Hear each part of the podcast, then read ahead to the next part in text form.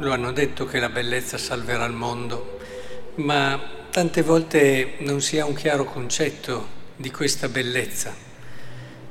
Ed è vero che la salvezza, il nostro trovare noi stessi e quindi aiutare gli altri a trovare la loro verità e di conseguenza camminare insieme verso una pienezza rinnovata, passa proprio attraverso la bellezza. Ma questo episodio ci parla tantissimo e, ed è una vera, come dire, icona di quella che è, più che icona forse diciamo una cifra, ecco un termine più corretto, di quella che è la nostra esistenza. Ed è per questo che vorrei che riuscissimo a comprenderlo nelle sue dinamiche fondamentali, proprio perché ci illumina su quello che dicevo all'inizio.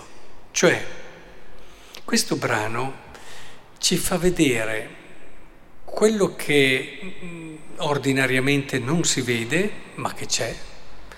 Cioè Gesù era così sempre, ma gli apostoli non lo vedevano così sempre e aiuta a scoprire una verità che non è immediata, una verità che eh, tante volte non si immagina neppure e, e allo stesso tempo ti dà anche una linea, un orientamento. Infatti scesi giù, non parlatene, si ritorna ad una quotidianità e si dice guarda che è qui che ti giochi la partita della vera bellezza.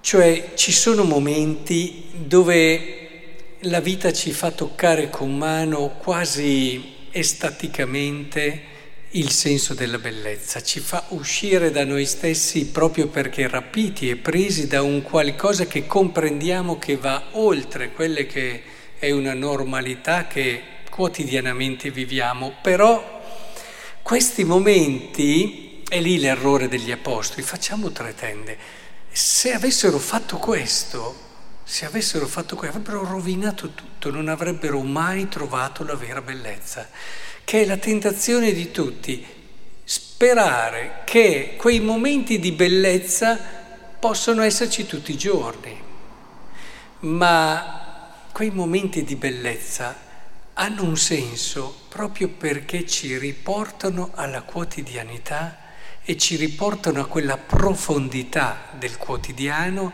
dove la fede eh, ci fa scoprire la vera bellezza. Cioè è lì, nella quotidianità, vista con la fede, vista con quello sguardo meraviglioso che solo la fede può avere, che noi scopriamo la grandezza e la bellezza a cui siamo fatti per cui siamo stati fatti e verso la quale, verso la quale andiamo. È importantissimo che riusciamo a comprendere questo. La noia, ad esempio, la noia è proprio di chi non ha fede e di chi non ha profondità. Cioè, in questo senso, noi, grazie a questi momenti, dobbiamo scoprire, cioè, faccio questo discorso spesso anche per le feste, no?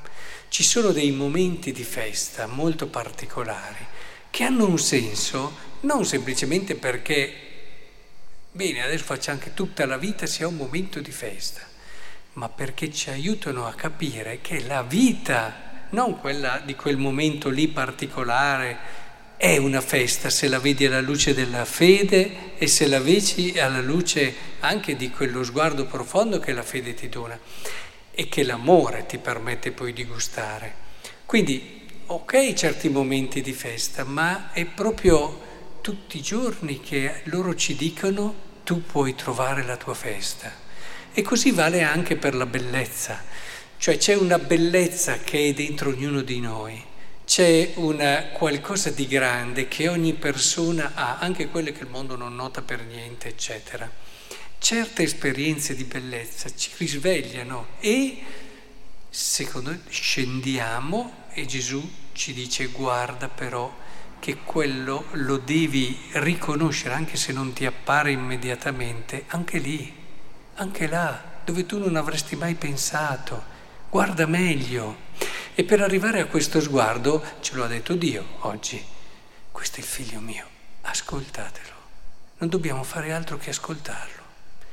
Più il Vangelo entra nella nostra vita, più le parole di Cristo e quella grande parola che è la sua vita entrano nella nostra esistenza, più noi acquisiamo questo sguardo, questa profondità, questa intensità.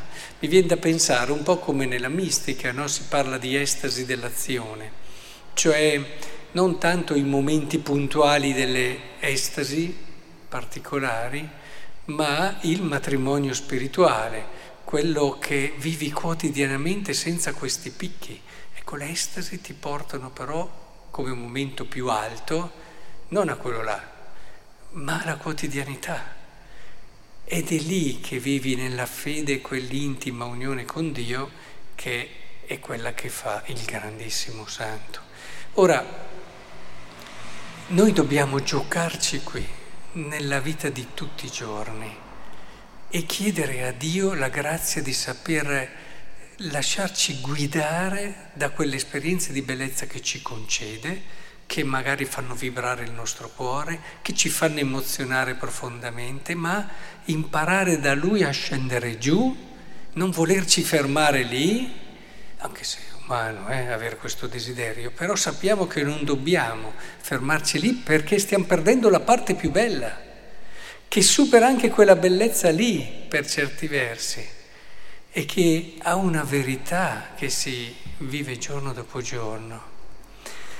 Ed è per questo che ve ne accorgete subito quando c'è un uomo di grande fede, un uomo di Dio, ha uno sguardo diverso, ma non nei momenti speciali Là dove noi avremmo uno sguardo annoiato o triste, lui ce l'ha sempre luminoso.